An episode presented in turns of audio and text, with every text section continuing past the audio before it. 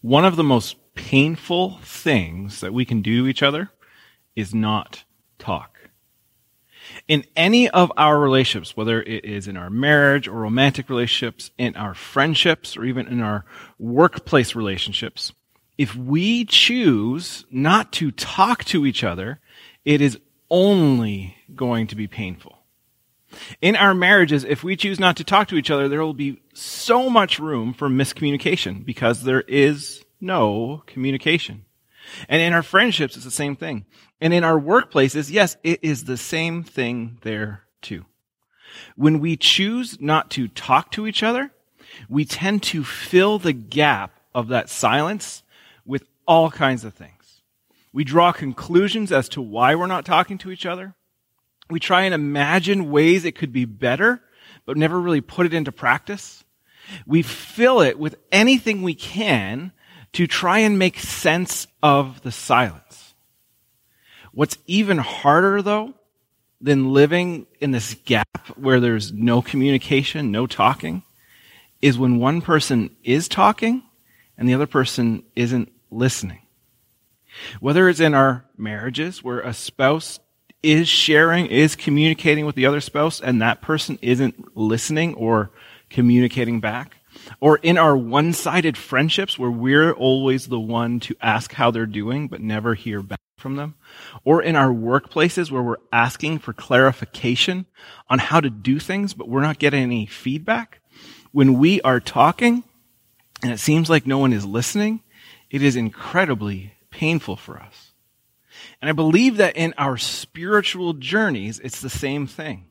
Whether it's that there is no communication at all between us and God, or God is speaking and communicating to us and we're not listening, there's a great deal of pain in that gap that silence creates. Where we will fill in that gap with ideas about who God is or why he's not talking to us. Or we'll fill in that gap with self-depreciating thoughts, thinking that we're not good enough for God to talk to us. But the truth might be that God is talking, is communicating, but we're not really listening or are open to listening. And that creates another world of pain, but mostly on the side of God, where he grieves that that is happening. And this is actually part of the big picture of the people of God. That there was a time where God was communicating and nobody was listening. And it would happen actually quite frequently. As we've talked about in the series, we talked about how God has created everything good and that in the midst of everything good, he gave people, us, a responsibility to care for all that goodness. And in caring for that goodness, we sometimes actually, we completely chose to go our own way. And as a result of going our own way, we messed up the good thing God had made. And as we messed it up, as we chose to say, hey, I know better than you, God, the whole world starts to unravel. Everything is just wrong.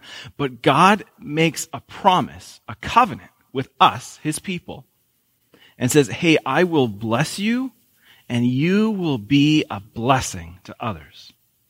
And so long, long ago to Abraham, he made this promise and it was for his people always to know. But but in the midst of waiting to see how God is blessing us and God is fulfilling that promise, we made choices to look for blessings on our own. So we went after idols that we thought would meet our needs immediately when we thought God was distant or just not talking. But again, the truth was God was, and they weren't listening. So God would send people into those moments. They were judges, they were kings, they were prophets to speak for God into those moments to those people who had walked away and followed idols. And God would do that for hundreds and thousands of years. Continuously, God was inviting people to come back to Him so that they could know that He loved them deeply and that He was there for them. And that that promise from long ago, that covenant, that central actual theme in the big picture story of the Bible was that God would bless them and they would be a blessing to others. But that desire for that immediate response kept leading them away from God and to other things that were not good. So what does God do? He keeps sending people into the moments. But it comes to a point, it comes to a point, if we read through the Old Testament, we go through these individuals we call prophets that we talked about in the last message, and it comes to a point where God seems to stop using them. Maybe it's because no more people are really attentive to God in the same way they were. So God doesn't have an option. He doesn't have people he can invite to do what they had been doing. But it seems to stop after a prophet named Malachi. And Malachi tells this interesting prophecy where it's almost like a conversation between God and his people. Where God says, Hey, I love you and I am there for you.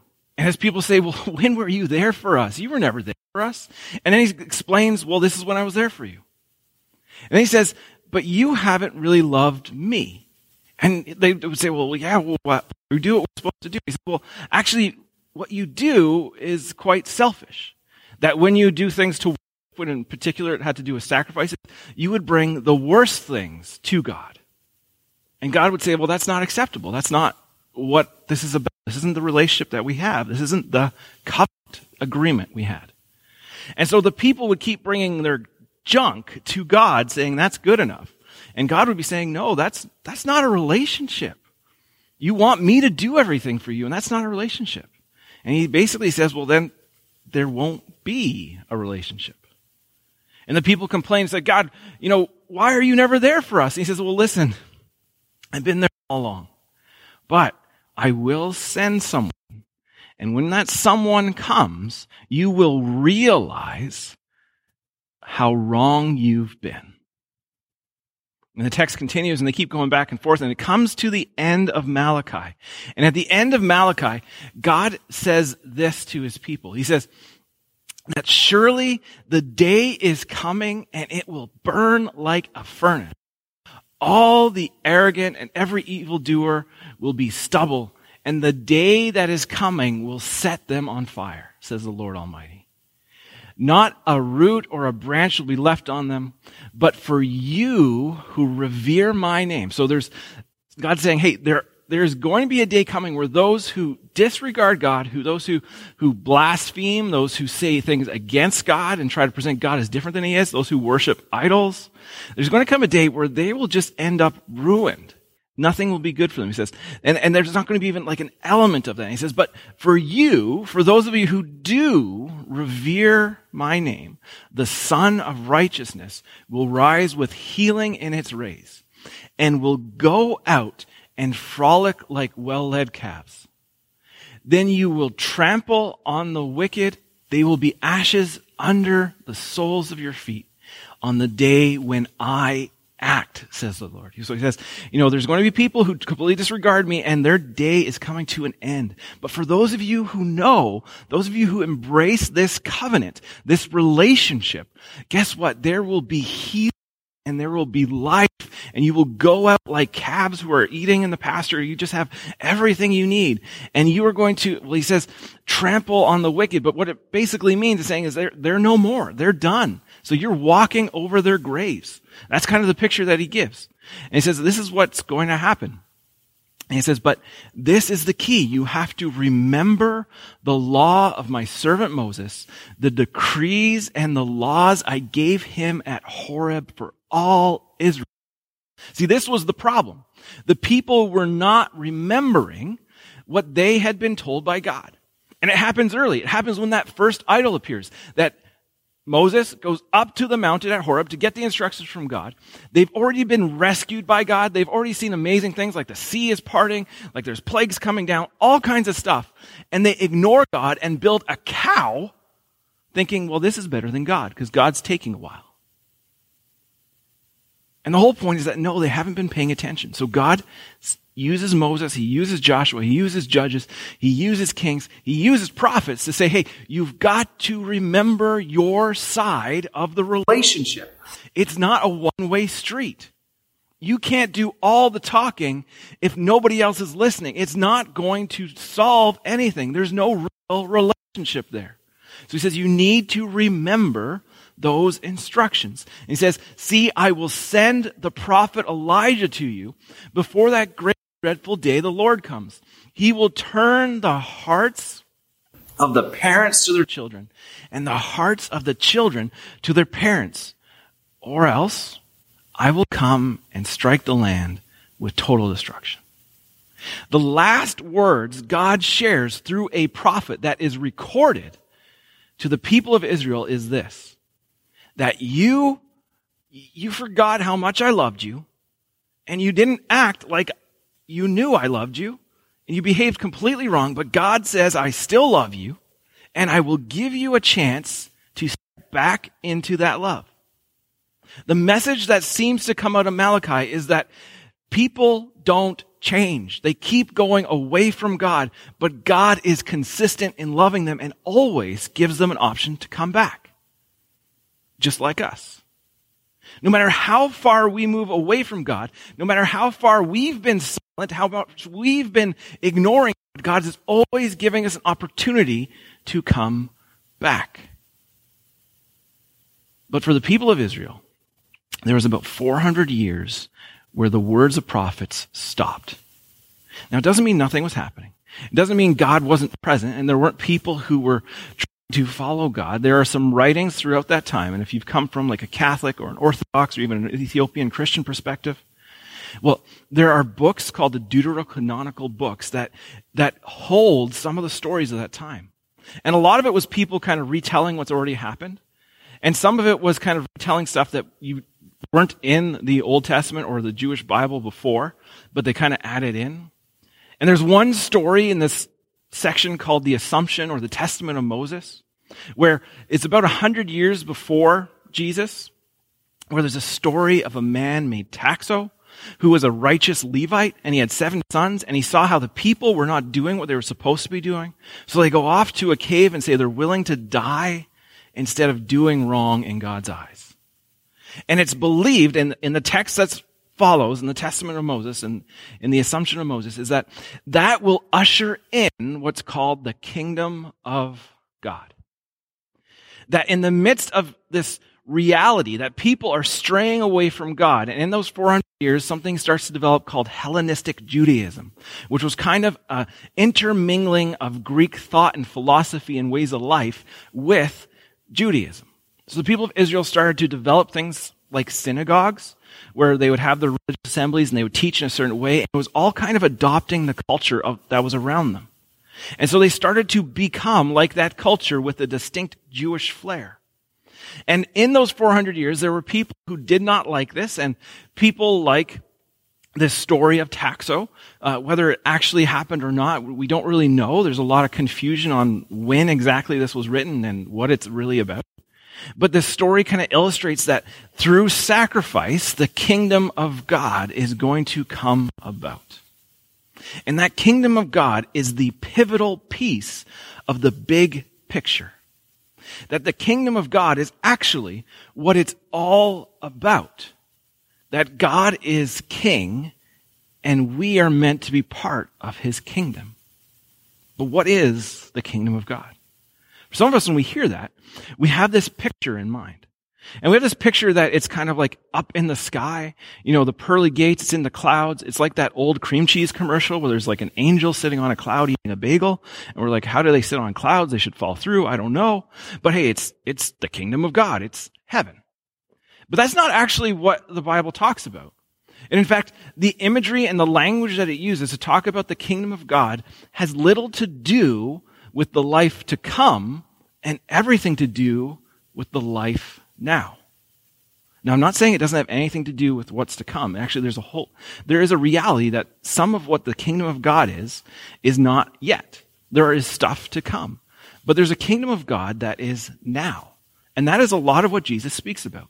That the kingdom of God is now and not yet. So it's about the future, but it's also about right now. And that there's a picture that Jesus gives us that this kingdom that it's all about is so, so good that if we live it, we are participating in the not yet that we're waiting for. So what is the kingdom of God? Jesus uses this term over and over again. If you've read through the New Testament, you, you might be uncertain about this. In Matthew's gospel, the term that gets used is kingdom of heaven. So that's why that idea of going up somewhere when you die kind of comes from. That, that, that's what he's talking about. But the reason why they use the term heaven instead of God, as in that Luke does, as uh, the other gospels do, is because it was written primarily to a Jewish audience who would have been offended that the name of God was used in the text.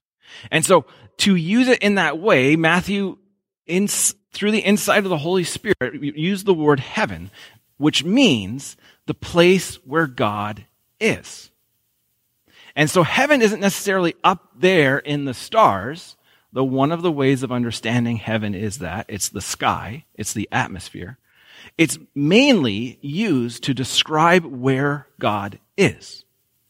And so Matthew uses the term kingdom of heaven, which can cause us some confusion, I know. But the rest of the gospels use the term kingdom of God because they're not so worried about if they're going to offend their audience in the words they use because they're written to a different audience. People like me and you. Well, maybe not you. Maybe you are from a Jewish tradition, so maybe that would be offensive to you. But for me, as being someone who did not grow up in a Jewish tradition, was not born in Israel, was not attached to the Old Testament the way Jewish people were, kingdom of God makes more sense to me because it's easier to understand that the kingdom of God is where God is king. So what is the kingdom of God? Jesus has an interesting statement about it in Luke's gospel.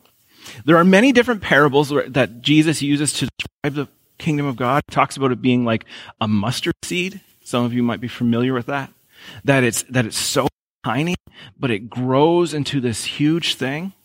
It gives us picture that the kingdom of God is unstoppable. And there are different images about how it's so valuable that people would sell everything they have to have it. It's the pearl of great price. But Luke uses Jesus' words. He shares what Jesus says about this kingdom in Luke chapter 17. In verse 20, it says this, it says, once, on being asked by the Pharisees when the kingdom of God would come. So the Pharisees, being those religious leaders of the time, who would, who would teach other people about who God is, why that matters, all those kind of things, and kind of became really restrictive and made their rules an idol and kind of ignored the love of God in many ways. Jesus often gets into conflict with these people. And often in those conflicts, there's a conversation that starts. And one of the times, it doesn't say exactly how it came about, but it says that those Pharisees, those religious leaders said, Hey, Jesus, when is this going to happen? They would have been familiar with the testament, the assumption of Moses, that when Taxo died, the kingdom of God would come about. They would have been familiar with the end of Malachi, knowing, hey, we're still waiting for these moments to happen. We've been waiting a while. So they go to Jesus, who's been respected throughout the land. He's been healing people. He's been teaching people and people have been following him and they say, Hey, okay, Jesus, you think you're so good? When does this happen? When does this happen? And Jesus replied, the kingdom of God is not something that can be observed, nor will people say, here it is, or there it is, because the kingdom of God is in your midst. The kingdom of God is not something that can be observed, nor will it, will people say, here it is or there it is, because, because the kingdom of God is in your midst. It's here, Jesus says. So the kingdom of God is not something where you can be like, wow, look over there. That's the kingdom. Look what's happening. But Jesus says, hey, it's not like that. It's not something that you'd be like, wow, look at that. Look, look, we can see everything. Like, look, there's, you know, there's lightning and, and, you know, there's earthquakes and there's all these things and that's the kingdom of God coming. He says, it's not like that. It's not like that. Actually, it's incredibly quiet. It's incredibly secretive. It's subtle. It's subversive. because it's actually here. Jesus says that the thing you're waiting for is present in that moment. What Jesus does here is he challenges a thinking of that time that there's going to be some grand event that will demonstrate that God God, and everyone's going to be like, wow, I guess we were wrong all this time. And the people were waiting for it, and they were waiting for God to enact punishment for those people who were not listening all along. And so the Pharisees, likely when they were asking this, were thinking, hey, we're going to be good because we've done everything right. We don't mess up. We follow all the rules. And if you follow the rules, we're going to tell you you don't follow the rules. That's how good we are at following the rules. And so they say, hey, hey, Jesus, give me a timeline. How long do I have to be doing good for? Come on, tell me. And Jesus says, hey, hey, you got it all wrong. It's not some big grand event. It is a subtle, subversive movement that is happening right now. Jesus is the kingdom of God present in that moment. Jesus is the representation that God is king over all of creation and he's walking around with dirty feet and eating fish and bread with some people that people shouldn't be associating with. The kingdom is not what they expect, but it is good. Jesus is presenting to these people, these people who are religious, who think they've got it all figured out, to say, hey, the way God is doing something is very different than what you think. The way God is doing something is actually way better than what you imagined. And as you thought you understood from what people had written and it talked about wars and it talked about all these things, well, actually that's happening. But it's not happening the way you think it is because it's actually something much more subtle, much more subversive, much more empire crushing. Because the kingdom of God is a king who walks amongst the people and will die for them. The kingdom of God is a way of living that is completely contrary to what they understood at the time. For them, they thought to usher in the kingdom was to do everything right and to tell everybody how wrong they were. But for Jesus, he said it's actually here, and you see it in how I live, speak, act. Jesus is the way of the kingdom. And the way of the kingdom is better than the way of religion that tells you you have to do all these things. Instead, it's a way of understanding that the king, the creator, the one who is victorious over death, came to earth to give us opportunity to participate in what he's doing, which is the renewal, the redemption, the rescue of everything. And when we participate in that, we are living in the kingdom. And it's not so much about telling people they're wrong, but it's about you living right. The kingdom of God is so much bigger than a religious system that says you have to do this or you don't do this or you do this and you don't, or you go to heaven or you go to hell. It actually has nothing to do with that. It has everything to do with how you live right now representing the king of all creation. The one who created everything and said it was good. The one who gave a simple instruction to say, hey, this is all yours to care for. All of creation, do good by it. And yet we chose to follow a path that said, hey, we know better than God, and in effect, damaged all of creation for eternity, it seems.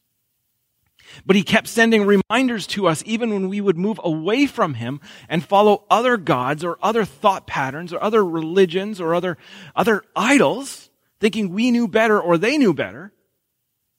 And all the while, he would send people into our midst, these prophets, these people who speak for him and say, hey, come back to justice, come back to mercy, come back to love. That is the God who is waiting for you. And we wouldn't. So God steps in. The king of this kingdom steps in, in Jesus. The God who is called with us, Emmanuel, steps in to this creation, this broken moment, and says, hey, guess what? That thing you've been waiting for is actually here right this moment. For those people in the first century, the kingdom of God was now. Jesus was there. Yes, things weren't perfect. Things weren't the way they were fully supposed to be. That's the not yet. That's what we wait for. But for the people right now in the 21st century who may be hearing this for the first time, guess what? The kingdom of God is now. And you, you are part of it. And if you participate, you are doing the work of the kingdom. Yes, there is stuff you're waiting for, the not yet, the fullness of healing, the fullness of life, where there's no more evil, no more sin, no more death, no more suffering, and we wait for that. But in the right now where we find ourselves, guess what? The kingdom is present because Jesus is alive and real. Death doesn't stop him. The kingdom of God is not like the kingdoms of that earth that were conquered by war and conquered by power and pride and ego.